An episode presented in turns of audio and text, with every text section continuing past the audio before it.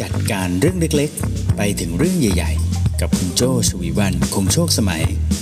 ใน The Organize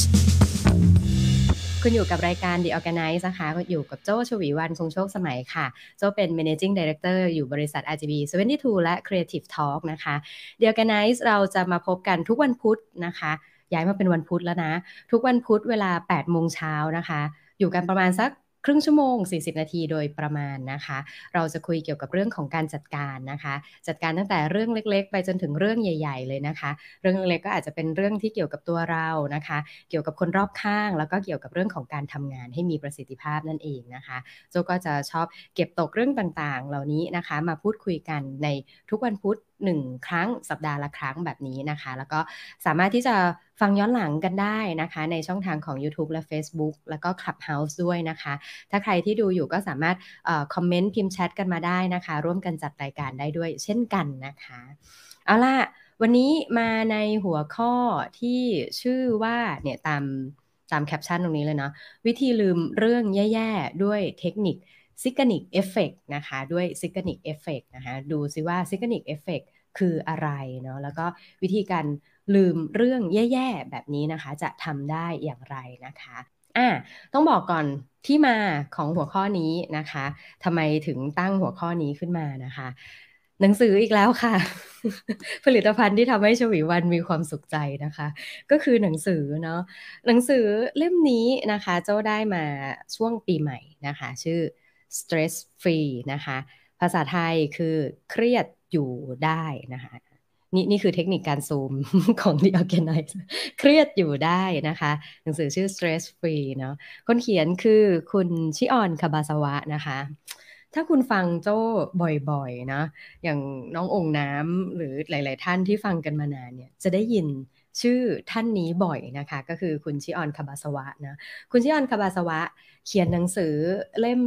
เล่มเล่มแรกที่โจ้ติดตามนะ ก็คือหนังสือเล่มนี้ค่ะ เรื่องหนังสือชื่อ Output นะคะ ตัวขั้นอะไรเยอะแยะไปหมดเลย หนังสือ Output นะคะ โจรู้จักอาจารย์ชิออนคาบาสวะเล่มแรกคือเล่มนี้เนาะเสร็จแล้วออชอบเพราะว่าอาจารย์ชิออนคาบาสวะนะคะ เป็นนักจิตวิทยาเนาะแล้วก็เเล่าที่มาที่ไปของความคิดของความรู้สึกต่างๆ เหล่านี้ด้วยวิทยาศาสตร์ในเชิงของการทำงานของสมองนะคะ สารเคมีต่างๆ ในสมองเนาะฮอร์โมนต่างๆ เหล่านี้นะคะ ก็จะเป็นการอธิบายต่างๆ เหล่านี้ได้นะคะแอบแอบแวะเล่านิดนึงว่าคุณชิออนคาบาซาวะเนี่ยนะคะเขาแนวคิดของเขาเนี่ยคือ output เนาะเหมือนอย่างถ้าสมมติเราพูดถึง Simon Sinek ก็จะนึกถึง start with why ใช่ไหมอ่าถ้าเป็นอาจารย์ชิออนคาบาซาวะก็จะ output เอ่อ output คืออะไรนะคะ แนวคิดเนี่ยก็คือไม่ว่าเรานะคะจะ input ก็คือนำเข้านำเข้าความรู้หรือแม้แต่ตอนนี้ฟัง The ORGANICE อยู่ก็ถือว่าเป็นการนำเข้าความรู้นะไม่ว่าเราจะ input อะไรเข้ามาต่างๆ ในหัวเนี่ยนะก็ไม่สำคัญเท่ากับการ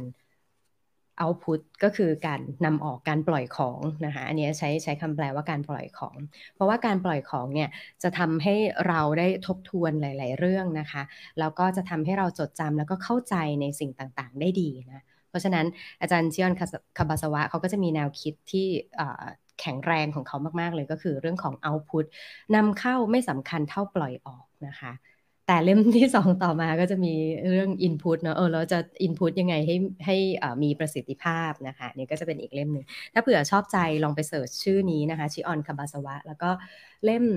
สุดท้ายเล่มก่อนหน้านี้ก็คือเป็นเรื่องของพีระมิดสามสุขนะคะพีระมิดสามสุขก็จะหยิบเอาสารเคมีสามตัวนะคะก็คือออกซิโทซิน โดพามีน แล้วก็ซีโรโทนินนะคะ มาพูดที่เป็นสารความสุขเหล่านี้นะคะอะพอเราเข้าใจแล้วว่าอาจารย์ชิออนคาบาซาวะนะแกมีความถนัดความเชี่ยวชาญเกี่ยวกับเรื่องจิตวิทยาใช่ไหมคะ แล้วก็อธิบายความคิดอะไรต่างๆ ได้เนี่ย เราก็จะเริ่ม พอจะเดาๆได้แล้วเนอะว่าเอ๊แนวคิดต่างๆ ที่จะใช้ในการอธิบายเนี่ยมันจะไม่ใช่แค่ว่า เอ้ยเรื่องนี้เกิดขึ้นด้วยอะไรนะ แต่เราจะเข้าใจไปด้วยซ้ำว่าทำไมนะ เราถึงมีปฏิกิริยาแบบนี้ หรือมีความคิดแบบนี้ออกไป ร่างกายเรากำลังทำงานอะไรอยู่อันนี้คือจะเป็นสิ่งที่เราจะได้จากหนังสือหรือคำอธิบายต่างๆ ของอาจารย์ชิออนคาบาสวะ อะทีนี้เล่มนี้นะคะพูดถึงอะไรนะคะ stress free นะคะ เดี๋ยวน่าจะเป็นสักสัปดาห์หน้านะ เดี๋ยวเจ้ามารีวิวหนังสือนี้แบบเต็มๆให้นะคะ stress free นะคะจะเป็นหนังสือที่พูดถึงเกี่ยวกับเทคนิคปรับความคิดนะคะเพื่อใช้ชีวิตกับความเครียดได้อย่างสมดุลนะคะ หนังสือเล่มนี้จะพูดเกี่ยวกับเรื่องอการอยู่กับความเครียดนะจะไม่ได้พูดถึงการลบ นะคะ การลบความเครียดออกไปไม่ แต่สามารถที่จะอยู่กับสเตรสได้อย่างฟรีนะรู้สึกมีอิสระท่ามกลางความเครียดทำยังไงนะถึงจะอยู่ได้ ก็จะมีแนวคิดต่างๆนะคะ ซึ่งรูปแบบของหนังสือเนี่ยจะเป็นรูปแบบที่จะพูดเกี่ยวกับเรื่องต่างๆนะอย่างเช่น สมมติว่าเปลี่ยนหัวข้อเช่น พวกพ้องกับครอบครัวคือพลังเนี่ยก็จะเริ่มต้นด้วยท็อปิกแบบนี้ แล้วก็จะมีหลักหลักหลักหลักการอธิบายว่า เอ้ยที่คุณคิดอย่างเงี้ยมันเป็นเพราะอะไร แล้วก็จะมี to do ให้ในสำหรับทุกบทนะคะ อันนี้ก็จะเป็นพัฒนาขึ้นมาอีกเลเวลหนึ่งนะของการการเขียนนะถ้าสมมติเป็นคนที่ติดตามผลงานของอาจารย์ชิออนคาบาสวะก็จะเห็นว่า เอ้ย คราวนี้มี to do เลยนะ แล้วก็มีทูดูให้ทำตามแบบนี้ด้วยนะคะ วันนี้หัวข้อชื่อวิธีลืมเรื่องแย่ๆนะคะ ด้วย Zeigarnik Effect นะคะ Zeigarnik Effect นะโจ้หยิบมาจากประมาณแถวแถวท้ายๆหน่อยนะคะ เป็นบทที่ชื่อว่าวิธีลืมเรื่องแย่ๆนะคะอันนี้โจ้เอามา combine ทั้งสิ่งที่มาจากหนังสือ แล้วก็ไปหาขยายความของ Zeigarnik Effect มาให้ด้วยนะคะ เอาล่ะ พอพูดถึงเรื่องแย่ๆเนาะเวลาที่เรามีเรื่องแย่ๆเกิดขึ้นนะคะ เรามักจะทำอะไรกันบ้างนะแอบเวลาเกิดเรื่องแย่ๆนะอย่างสมมติเมื่อวานนี้โจอาจจะอออยู่ในห้องประชุมเนาะแล้วอาจจะเเข้าประชุมแล้วรู้สึกเอ้ยการพรีเซนต์นี้ไม่ดีเลยเนาะแล้วก็รู้สึกเรื่องรู้สึกแย่ขึ้นมาเนาะส่วนใหญ่แล้วเรามักจะทำอะไรคะจบจากห้องประชุมปุ๊บเป็นไงคะอย่างแรกเลย คร่ำครวญเนาะคร่ำครวญถึงความเจ็บปวดที่ได้นั้นอย่างยาวนานนะคะ เช่นแบบ โอ้ยทำไมมันช่างเป็นการประชุมที่ไม่มีใครฟังฉันเลยเนาะเราก็อาจจะมาคร่ำครวญนะถึงความเจ็บปวดนะนะว่าโอ้ฉันนี่มันน้อยใจจริง ๆ เลยนี่ฉันอยู่มาตั้งนานเป็น managing director ใช่ไหมเนี่ยคร่ำครวญนะเวลาเกิดเรื่องแย่ๆอย่างแรกเลยเรามักจะคร่ำครวญคร่ำครวญผ่านอะไรคะ บางทีก็ผ่านโซเชียลเน็ตเวิร์กใช่ไหมอันนี้เป็นขั้นตอนที่ง่ายที่สุดตอนนี้เลย ส่วนใหญ่ก็บางทีก็โซเชียลเน็ตเวิร์กนะหรือบางทีก็พูดออกมาเลยหรืออะไรแบบนี้เป็นต้นนะอันนี้อย่างแรกเลยเวลาเกิดเรื่องแย่ๆนะอย่างที่สองนะเวลาเกิดเรื่องแย่ๆเรามักจะทำอะไรคะอ่าเวลาเกิดเรื่องแย่ๆนะ เราก็จะวนเวียนหาสาเหตุอ่าจะวนเวียนหาสาเหตุก่อนเนาะเออสาเหตุมันเป็นอะไรเนาะสาเหตุสาเหตุนะ เออ เนี่ย ที่การประชุมนี้มันออกมาแย่แบบนี้ไม่มีใครฟังฉันเลยเนี่ยมันเป็นเพราะไอ้เจ้าคนนี้เออหรือมันเป็นเพราะไอ้นู่นไอ้นี่เนี่ยหาเข้าไปหนึ่งสองสามสี่วนเข้าไปเรื่อยๆเนาะ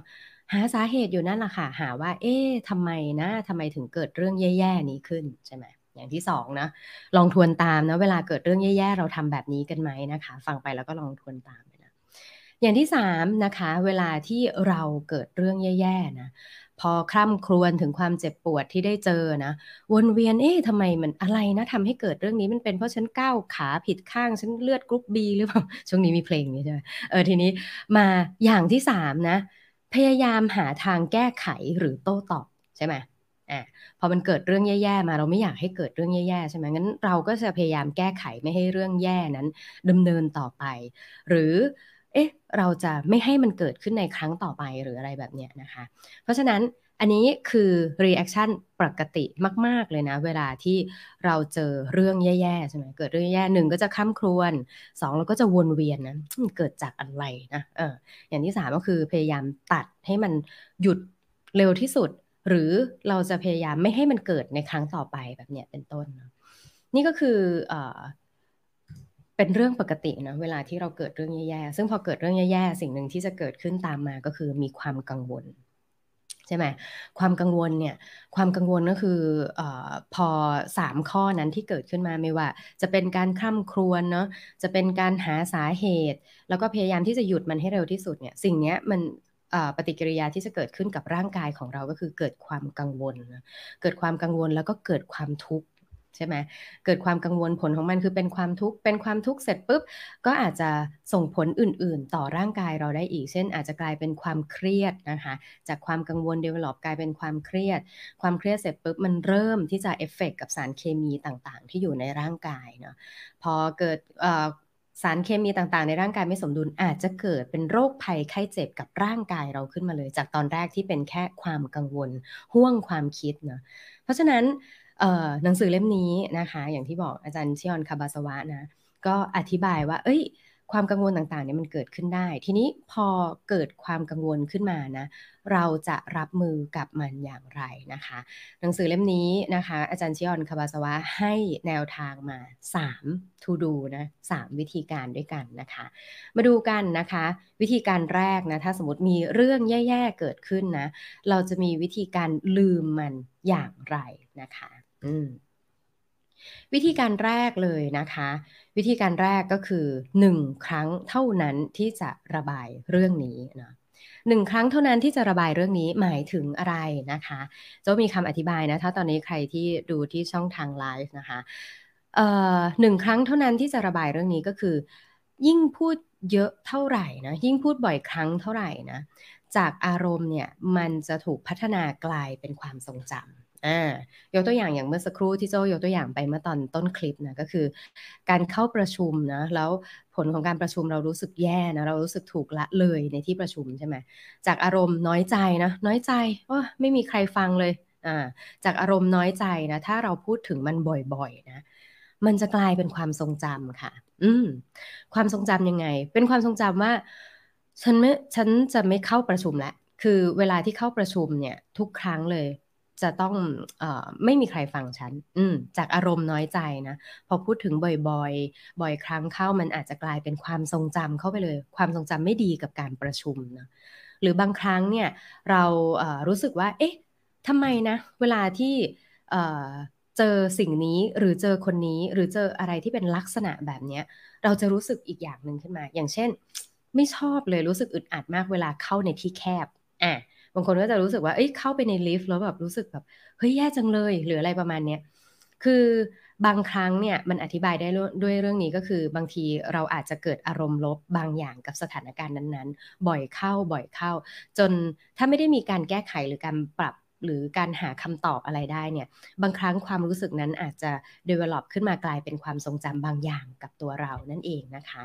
เทคนิคแรกก็เลยบอกว่าหนึ่งครั้งเท่านั้นที่เราจะระบายเรื่องนี้ เพราะอะไรคะ เพราะว่าถ้าเราพูดเกิน 3 ครั้งนะคะ ในเวลาอันสั้นเนี่ยสมองเราเนี่ยมีแนวโน้มที่จะจำเรื่องนี้ จนยากที่จะลืมนะคะ อืมถ้าพูดเกิน 3 ครั้งในเวลาอันสั้นนะ จะต้องบอกเลยว่าจริง ๆ แล้วเนี้ยมันคือแนวคิดเกี่ยวกับเรื่องเอาพุตของอาจารย์ชิออนด้วยเนาะเวลาที่เราได้เรื่องอะไรใหม่ ๆ มานะ แล้วเราพยายามที่จะเอาพุตก็คือเราพยายามที่อาจจะอธิบายเรื่องนั้นออกไปเนี่ย ย้ำๆในประมาณสักสามครั้งนะ ภายในเจ็ดวัน อืม ภายในเจ็ดวันนะ ถ้าเราพูดหรืออธิบายเรื่องนั้นออกไปเนี่ย ประมาณสามครั้งนะ เรามีแนวโน้มที่จะจำเรื่องนั้นเข้าใจเรื่องนั้นได้อย่างเข้าไปข้างในเลย อย่างเช่น ยกตัวอย่างเช่นเนาะโจ้เวลาอ่านหนังสือเราก็จะพยายามเอามาเป็นส่วนหนึ่งของการจัดรายการเนี่ยมันก็จะทำให้ตัวโจ้เนี่ยเข้าใจในเรื่องนั้นๆ มากยิ่งขึ้น เหมือนอย่างการอ่านหนังสือใช่ไหมคะ หรือว่าการไปฟังบรรยายไปงาน conference เนี่ยหลายๆ คนก็มักจะทำเหมือนกันก็คือการจดโน้ตบางอย่างแล้วแชร์ขึ้นไปบนโซเชียลเนี่ยบางคนอาจจะชอบนะว่าเอ้ยพอแชร์ไปบนโซเชียลมันได้ engagement อะไรกลับมาใช่ไหมแต่สำหรับบางคนแล้วเนี่ยการแชร์ไปบนโซเชียลณตอนนั้นเลยคือการจับประเด็นความรู้แล้ว output ออกมาเลยเนี่ย มันเป็นวิธีการที่ทำให้เขาเข้าใจในเรื่องนั้นๆ ได้ดียิ่งขึ้นเนาะ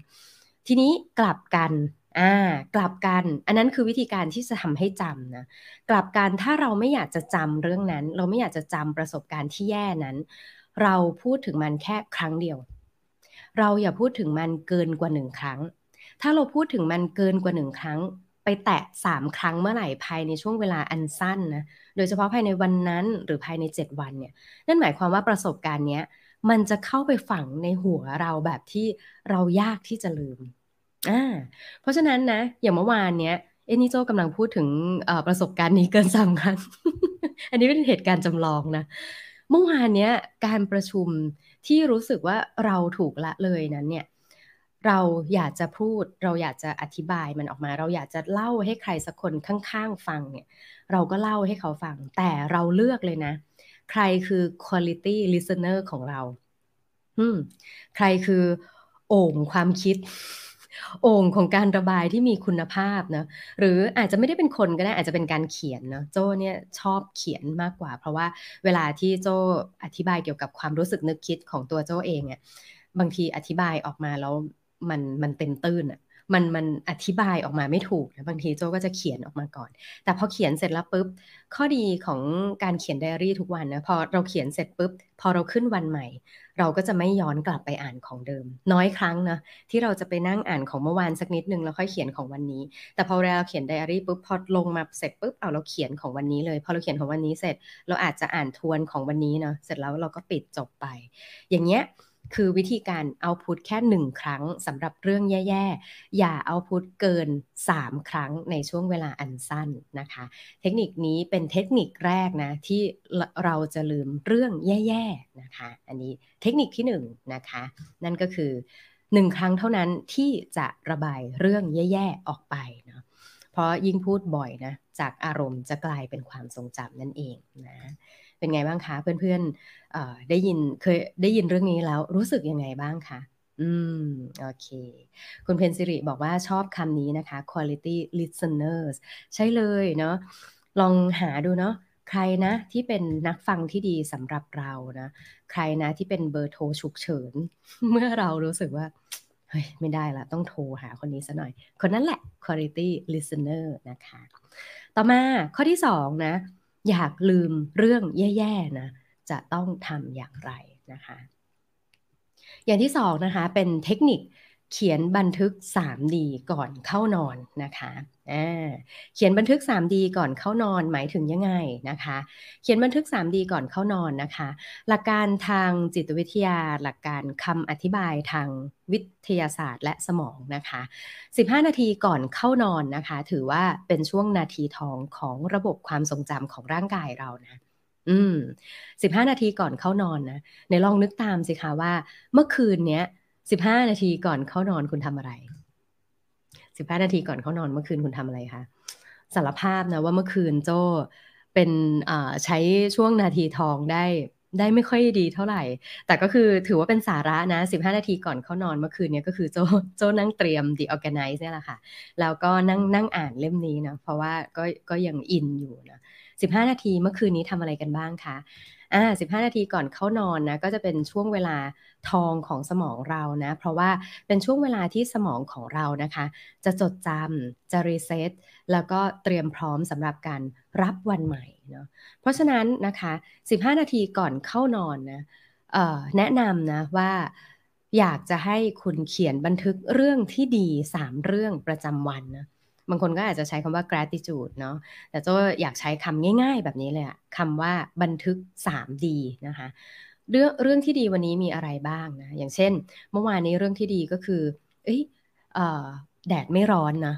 ตอนที่นั่งรถไปทำงานเนี่ย แดดไม่ร้อนแขนเนี่ยไม่รู้สึกไหมรู้สึกอะไรเออ ทั้งทั้งที่จริง ๆ แล้ว มัน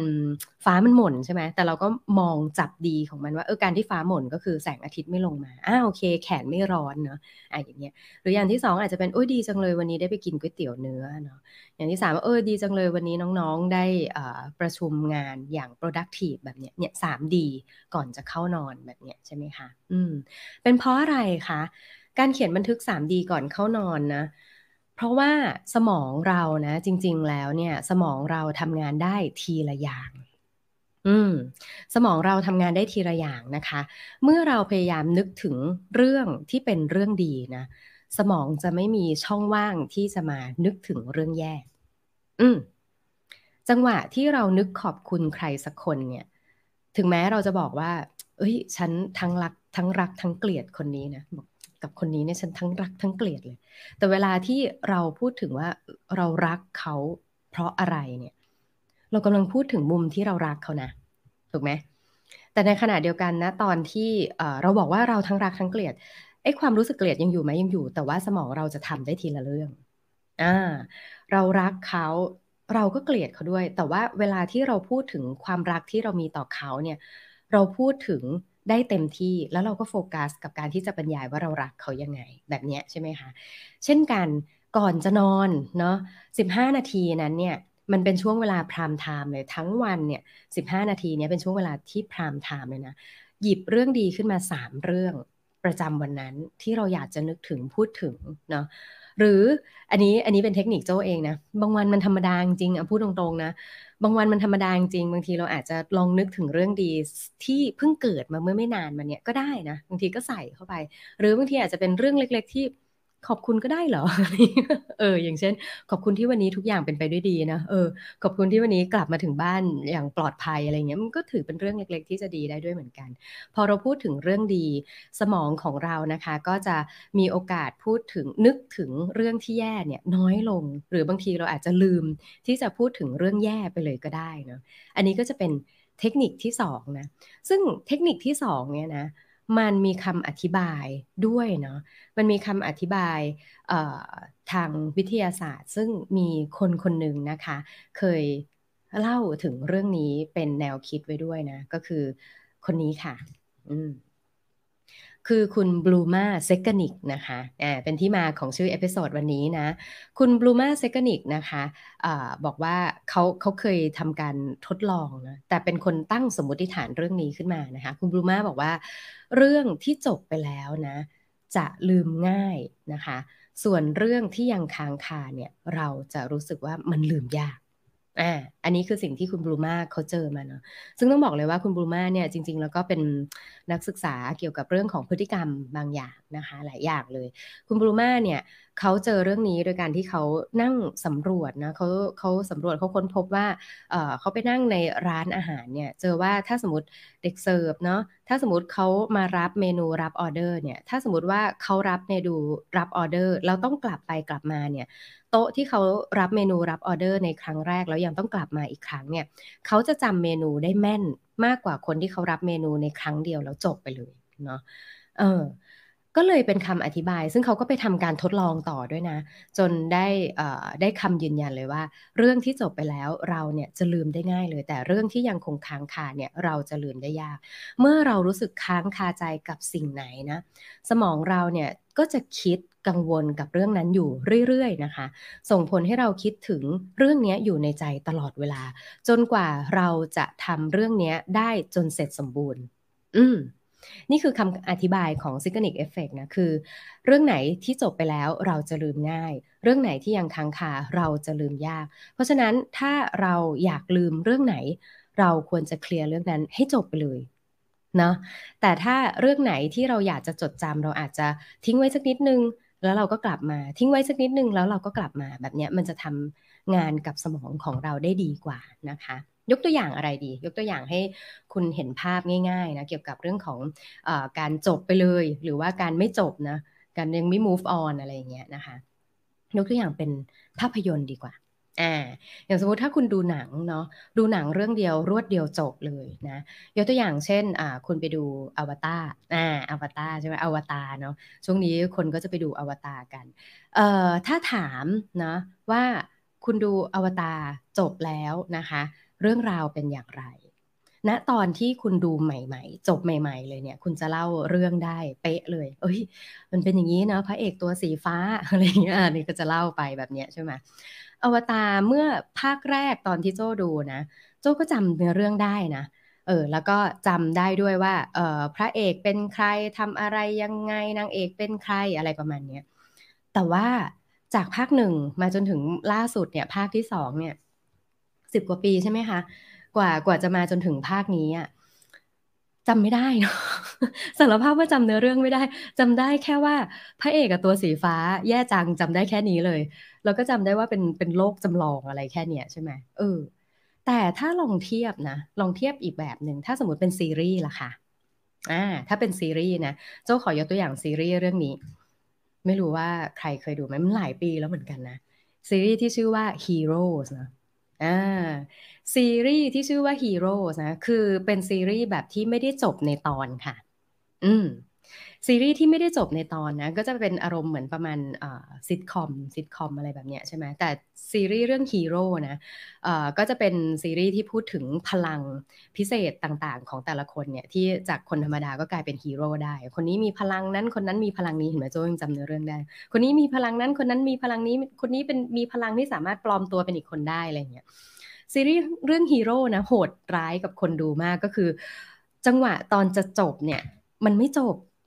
มันจะแบบอยู่ดีก็จะเป็นตอนที่แบบอยู่ดีก็เปิดตัวใหม่ขึ้นมา หรือเปิดปริศนาใหม่ขึ้นมา ตอนนั้นแหละ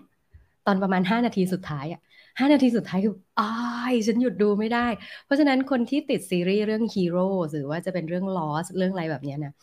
มันจะเป็นแบบดูจนไม่ได้หลับได้นอนเลย ดูแบบนั้นไปเลยเนาะแต่ถ้าเทียบกับคนที่ดูซีรีส์ที่จบในตอนอย่างเช่น Friends ใช่ไหมหรือออย่างเป็นซิทคอมบ้านเราอย่างเช่นเป็นต่ออ่าโอ้เป็นต่อนี่นานมาก อย่างอย่างถ้าวัยเราวัยพี่บุ๋มอย่างโจ้อย่างเงี้ยเห็นพี่บุ๋มเข้ามาสวัสดีค่ะพี่บุ๋มอย่างพี่บุ๋มยังโจ้อย่างเงี้ยซีรีส์ที่อ่าซิทคอมที่จบในตอนอย่างเช่นสามหนุ่มสามมุมอย่างเงี้ยใช่ไหมหลายท่านน่าจะทันนะสามหนุ่มสามมุมอะไรอย่างเงี้ยเนอะเออ อย่างเงี้ยจบในตอนเนี่ยถามว่าเราจำเรื่องราวของทุกตอนได้ไหม เราจำไม่ค่อยได้นะ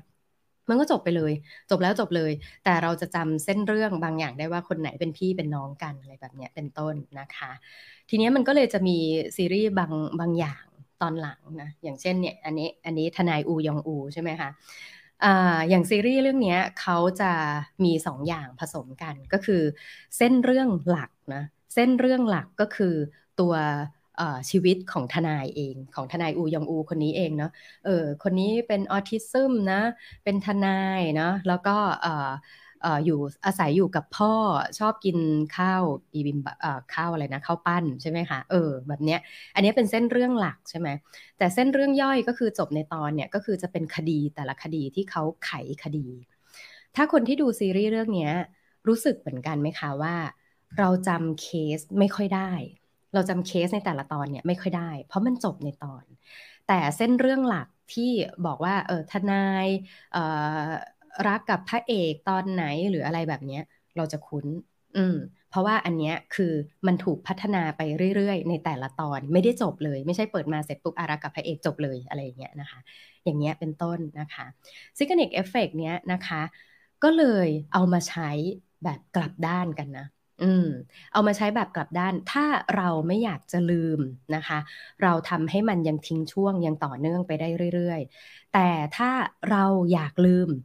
ถ้าเราไม่อยากลืมเราทำทิ้งไว้แล้วมาทำต่อทิ้งไว้แล้วมาทำต่อ แต่ถ้าเราอยากลืมเราต้องปิดจบให้ไว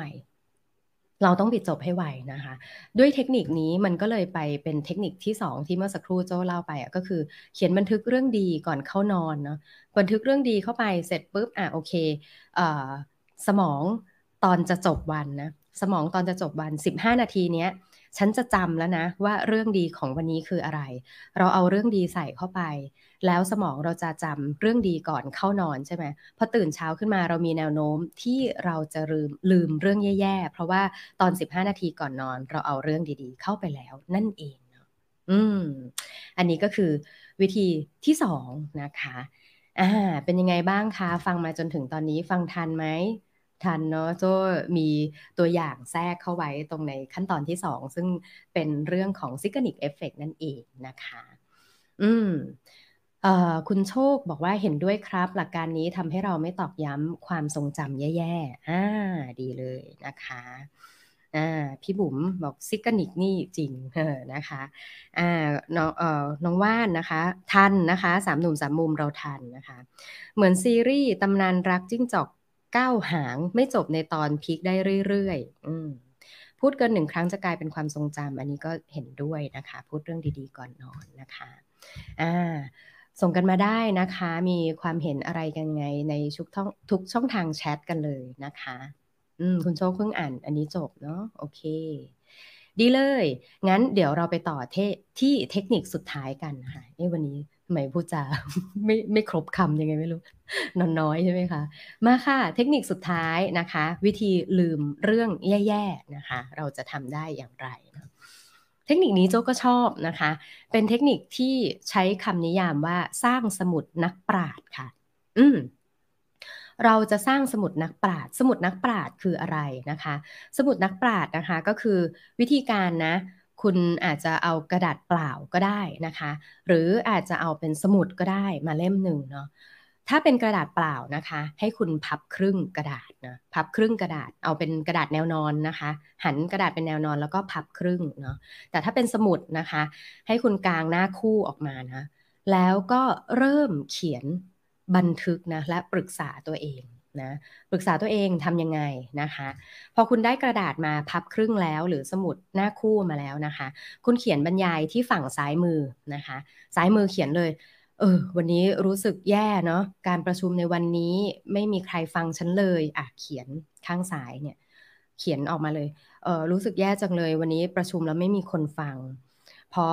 สิ่งที่เราพูดไปไม่มีคนฟังสุดท้ายมันก็เป็นปัญหาจริงๆนั่นแหละอะเขียนเข้าไปนะข้างซ้ายอยากเขียนอะไรเขียนเข้าไป เสร็จแล้วปุ๊บทำไงคะ ที่บอกให้เป็นหน้าคู่ เพราะว่าพอคุณเขียนเสร็จปุ๊บ คุณพับมันค่ะ ถ้าเป็นกระดาษนะ คุณพับปิดมันนะเสร็จแล้วคุณไปใส่ลิ้นชักใส่อะไรก็ได้ ไปไว้ในกระเป๋า เก็บเข้าไปในตรงไหนก็ได้ ลืมมันไปก่อน ประมาณสัก 15-30 นาทีนะคะ ถ้าคุณเขียนใส่สมุดเนาะเขียนใส่ฝั่งซ้ายแล้วปิดไปเลย ปิดเสร็จปุ๊บวางไว้ตรงไหนก็ได้ ประมาณ 30 นาทีอะไรแบบนี้นะคะ จนเราลืมสักพักอะ่ะ จะว่าระยะเวลาตรงนี้แล้วแต่คนเนาะสิบห้านาทีสามสิบนาทีอะไรก็ได้ เขียนไปเสร็จปุ๊บ พอครบเวลาที่เราตั้งใจไว้เราเปิดมาใหม่เนาะแต่คราวนี้เปิดมาใหม่เนี่ย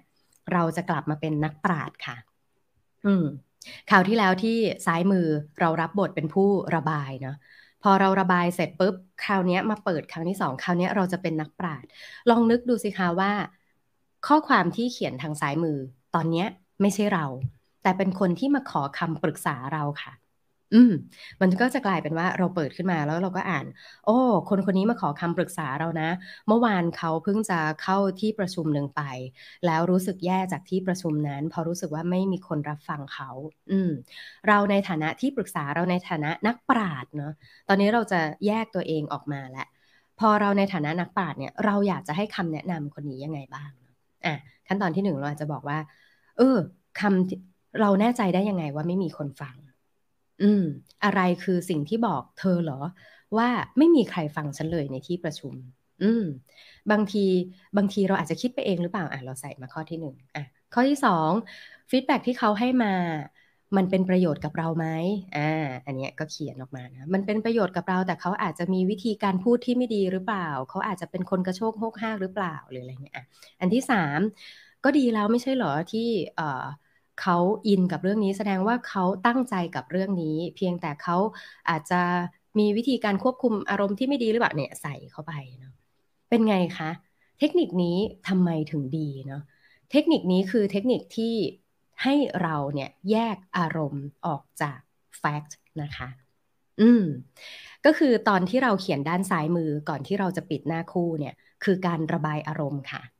มันคือณตอนที่เรารู้สึกนั้นเลยเนี่ย เราก็จะระบายอารมณ์ออกมาเนาะเราก็จะบรรยายความรู้สึกไม่พอใจอะไรต่างๆ นานาเยอะแยะมากมาย จริงๆแล้วเนี่ยการที่เราเอาอารมณ์กับเรื่องจริงเนี่ยมาผสมกันเนี่ยถือเป็นเรื่องปกติของมนุษย์เลยนะ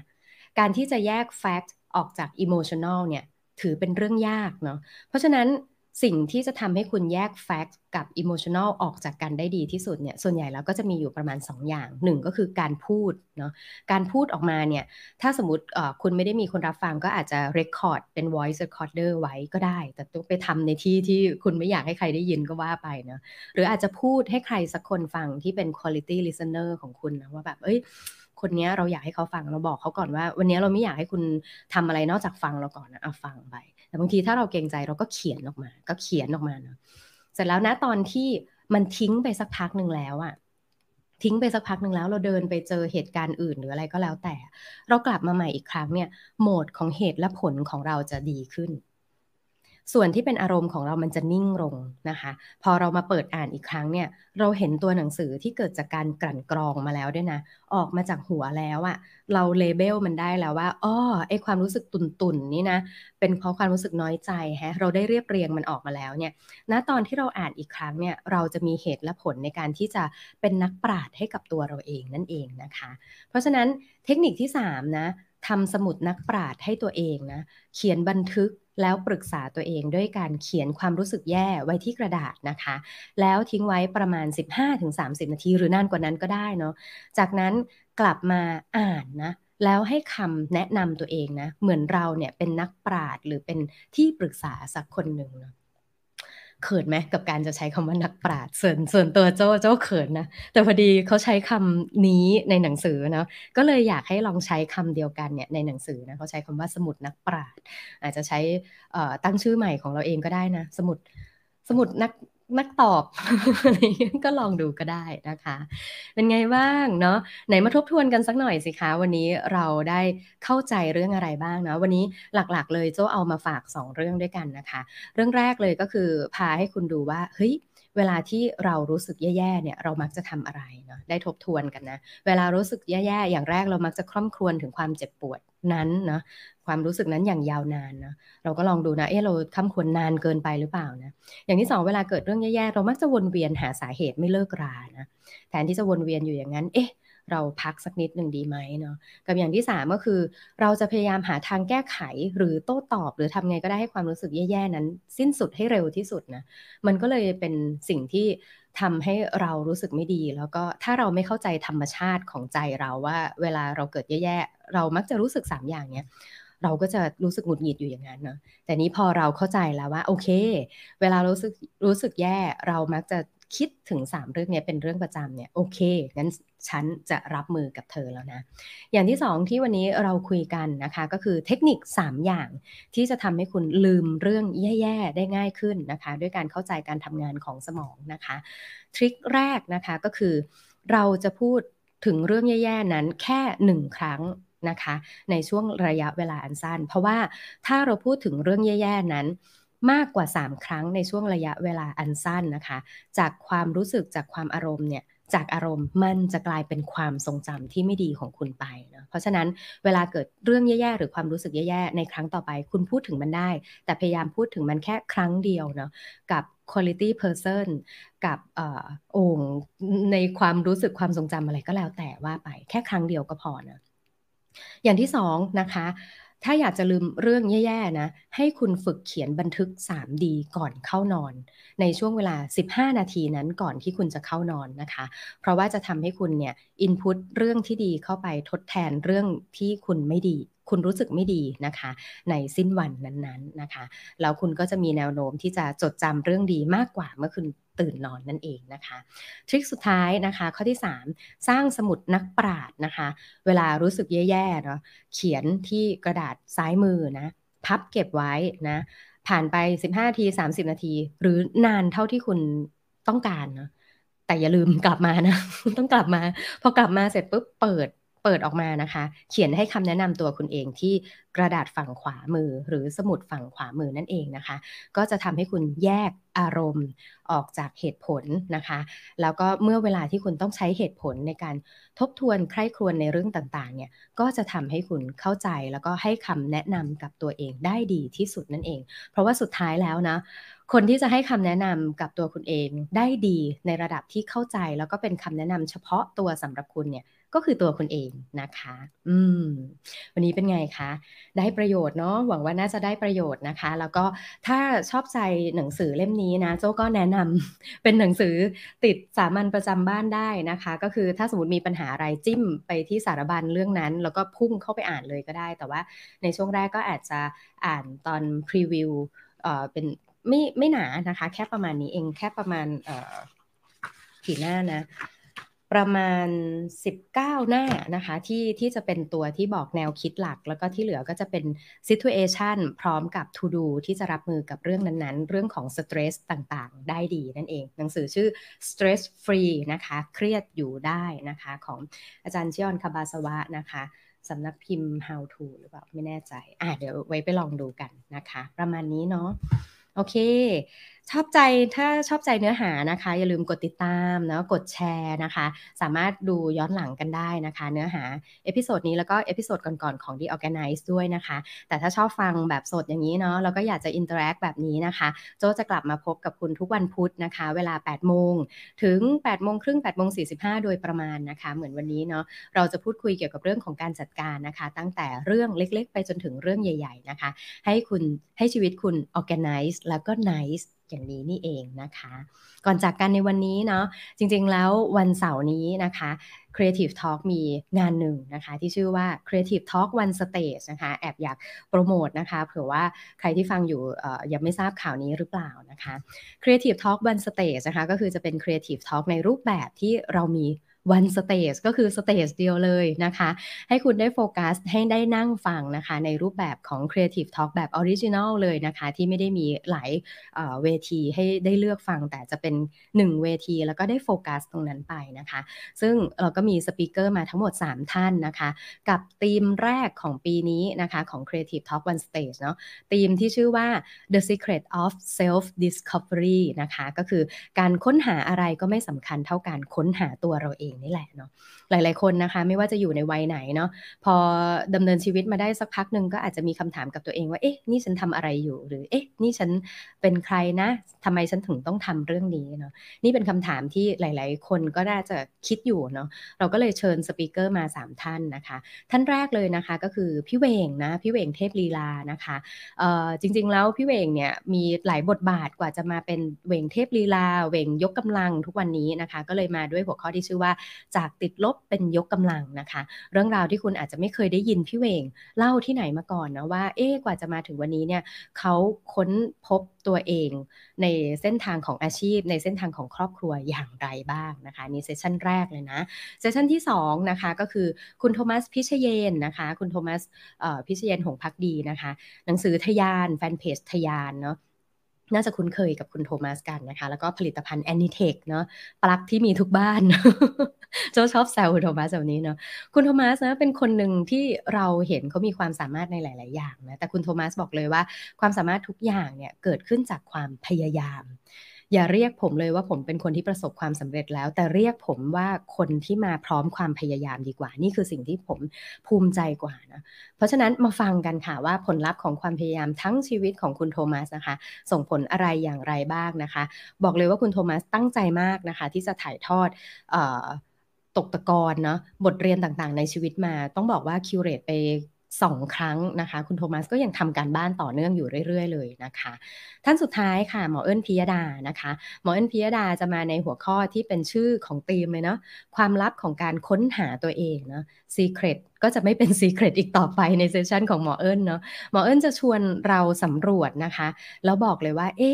การที่เราจะได้คำตอบของการค้นหาตัวเอง ในแต่ละครั้งที่ทุกครั้งที่เรามีคำถามเนี่ยเราจะหาคำตอบ ให้เราได้อย่างไรมันมีวิธีคิดเนาะแนวคิดทางจิตวิทยานะคะ แนวคิดที่จะทำให้เราเข้าใจตัวเราเอง ในแต่ละครั้งที่เรามีคำถามสงสัยขึ้นมา แล้วก็อาจจะทำให้เราเข้าใจตัวเราในปัจจุบันได้มากขึ้นด้วยนะคะ ถ้าฟังแล้วสนใจเนาะเสาร์นี้ไม่ได้มีนัดที่ไหนนะช่วงบ่ายนะคะ ไปเจอกันได้นะคะที่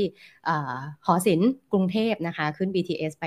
ง่าย ๆเลยนะคะ ถ้าคุณที่ฟังในช่องทางที่เป็นพอดแคสต์หรือว่าเป็น Clubhouse ตอนนี้นะคะอาจจะพิมพ์ไปที่ www creative talk one stage นะคะ creative talk นะคะเลขหนึ่งแล้วก็ stage com นะคะเพื่อดูรายละเอียดเพิ่มเติม แต่ถ้าใครที่ดูไลฟ์อยู่ตอนนี้นะคะสแกน QR code นี้ก็ได้เนาะก็สามารถที่จะเข้าไปซื้อบัตรได้ด้วยนะคะ บอกเลยว่าตอนนี้โค้งสุดท้ายนะ ยังมี seat เหลืออยู่ แต่น้อยมากจริง ๆ เนาะ seat ละ 890 บาทเท่านั้นนะคะ แล้วก็จำนวนจำกัด 200 ที่นั่ง เราอยากได้บรรยากาศของความใกล้ชิดนะคะ แบบที่ speaker เองก็สามารถถ่ายทอดออกมาได้อย่างที่เรารู้สึกได้ถึงพลังเหมือนกันคล้ายๆ อย่างบรรยากาศที่เราเคยจัดกับ Soft Skill Bootcamp นะมันจะมีช่วง ของอช่วงเซสชันทอล์กนะห้องไม่ได้ใหญ่มากเนี่ยพอห้องไม่ได้ใหญ่มากเนี่ยคนที่ฟังอยู่เนี่ยได้พลังของสปีกเกอร์ที่ถ่ายทอดออกมาด้วย สามารถถามสามารถอะไรได้อย่างใกล้ชิดด้วยนะคะเอาล่ะวันนี้น่าจะประมาณนี้ครบถ้วนทั้งตัวเนื้อหา แล้วก็ได้บอกเล่าเกี่ยวกับงานดีๆที่ Creative Talk กำลังจัดขึ้นด้วยเช่นกันนะคะ ขอบคุณคุณปุ๊กนะคะ ขอบคุณน้องโอนะคะสำหรับการติดตามแล้วก็ feedback ต่างๆ ที่ให้มาด้วยในวันนี้นะคะ ขอบคุณทุกท่านเลยช่องทางแชทด้วยเหมือนกันนะคะ โอ้ตั้งใจตั้งใจตอบกันมาด้วย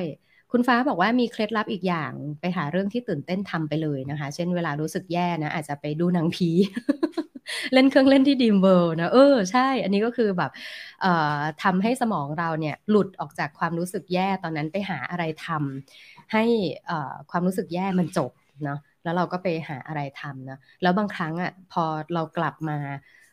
คิดอีกครั้งหนึ่งเนี่ยณตอนนั้นเนี่ยอารมณ์ของเรามันน้อยลงไปแล้วนะคะ เหตุผลของเราก็จะเยอะมากขึ้นแบบนี้นั่นเองนะคะเอาล่ะวันนี้ครบถ้วนนะคะ ก็ลากันไปก่อนนะคะ ขอบคุณสำหรับช่องทางไลฟ์ที่ Facebook และ YouTube มาก ๆ เลยนะคะ ขออนุญาต end live นะคะ แล้วกลับมาพบกันใหม่วัน พุธหน้าเวลา8โมงเช้าแบบนี้เหมือนเดิมนะคะ วันนี้ลาไปก่อน สวัสดีค่ะ